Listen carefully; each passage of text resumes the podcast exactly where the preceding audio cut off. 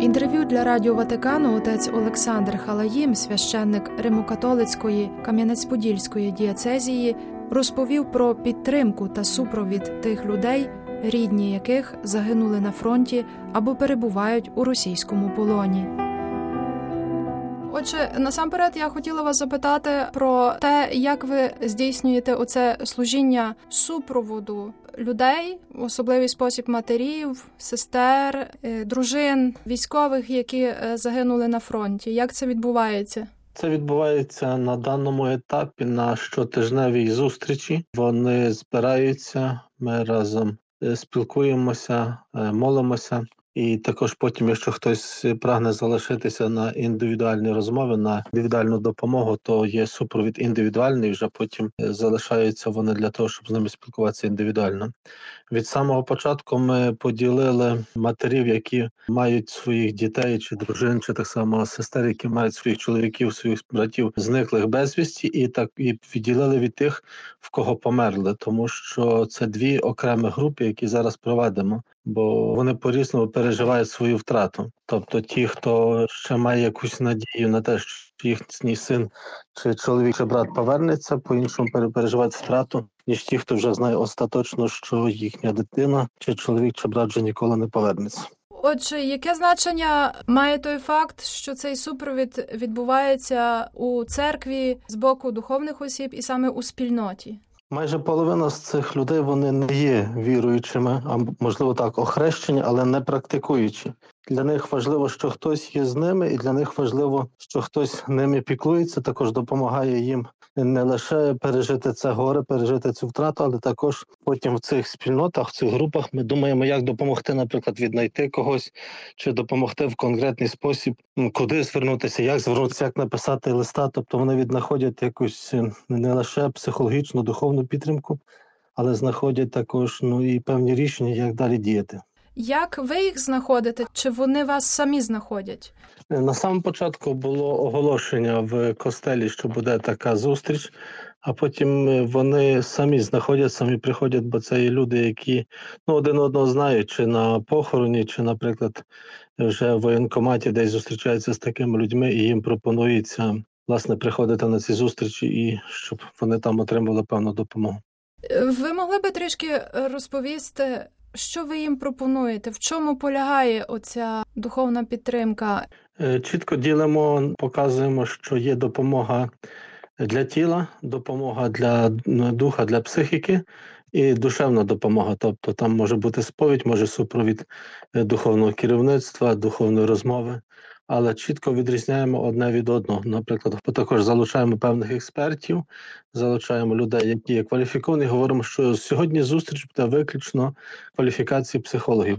Або, наприклад, сьогодні зустріч буде на такому рівні, щоб ми навчилися переживати, коли ми є вдома, коли приходить сум, коли приходить гора, щоб ми навчилися, бо дехто важко опановувати своє тіло, щоб ми навчилися, наприклад, правильно дихати, як дихати, як опанувати себе, як переживати гори самому вдома вдома, або як допомогти, хто переживає горе вдома. Тобто ми чітко відрізняємо одне від одного і.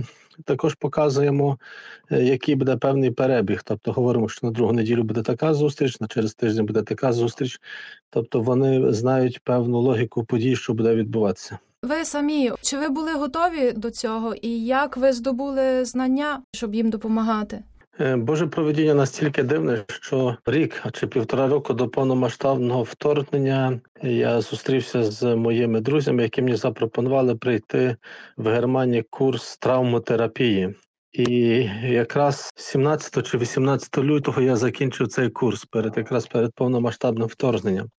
І це насправді я вважаю таким Божим проведінням, бо це дало мені певні ключі і і розуміти певні події, певну логіку людської психіки, як люди можуть е, переживати травму. І тут я також там познайомився з багатьма друзями, з багатьма експертами і вже мав ну таку підставу, як діяти. Тобто, навіть якщо щось не розуміється, то можна залучити тих, хто набагато є більш кваліфікований. І зараз на даний момент навіть ті, хто проводять цю групу, вони проводять е, різні вишкіл в трьох різних ем, групах.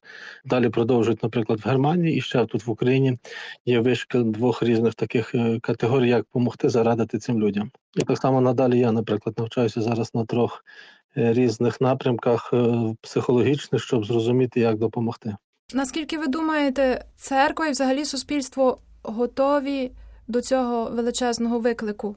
Важко сказати наскільки, але ми готуємося. Тобто, ми розуміємо це, що е, насправді пережиття трагедії війни воно буде ще набагато гірше після війни, бо навіть з перемогою сама травма війни, саме пережиття війни, самі події війни вони залишаться надовго в психіці в голові людей, і над цим потрібно ще буде працювати не одне десятиліття. І для того зараз також ми підготовлюємо власне цих людей, підготовлюємо групи, і маю надію, що вересень-жовтень також запуститься власне центр реабілітації для військових, їхніх сімей, дітей.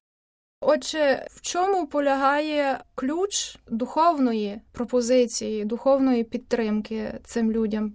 Що ви їм говорите, от з точки зору, як як священник? Перш за все, що вони пам'ятали, що вони ніколи не є самі. Тобто, незважаючи на те, що їхні діти є в полоні чи загинули, е, ми віримо, якщо навіть є мертві, то ми віримо в спілкування святих, то діти завжди е, є поруч. Ми молимося за них і віримо, що діти є в Божому царстві, тобто що е, і що вони відчували цю присутність своїх рідних близьких. Для тих, в кого діти є в полоні або безвісті зниклі, то що вони ніколи не втрачали надії, щоб вони не переставали шукати, не переставали молитися, бо особливо це відчувають е, ті, хто є в полоні, тобто солдати, військові, вони відчувають в особливий спосіб цю материнську підтримку.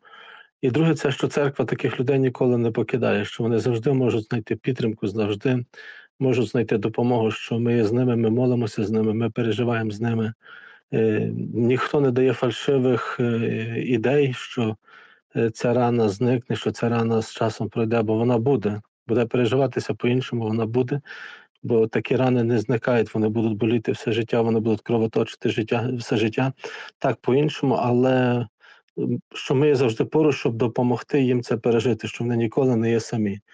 Бо багато матерів, дружин залишилися самі, не маючи нікого, і вони мають таке відчуття, що вони більше нікому у світі не є потрібні. І тут церква дає таку підтримку, допомогу, що вони комусь потрібні, що біля них завжди хтось є поруч. І завжди це є така духовна підтримка, тобто пережиття в духовному вимірі, що їхні діти, чоловіки, сини боролися за щось справедливе, за щось світле, що вони віддали життя за те, щоб хтось жив інший. Тобто, в певному сенсі вони є героями, які ну, захищають, тобто вони стоять на захист. Отже, це така підтримка дуже необхідна і і важлива. Вона напевно неможлива без залучення цілої спільноти, тому що священники роблять все можливе, бо посвячені особи, але напевно дуже важливою є підтримка суспільства і, напевно, підготовка спільноти до того, щоб давала цю підтримку.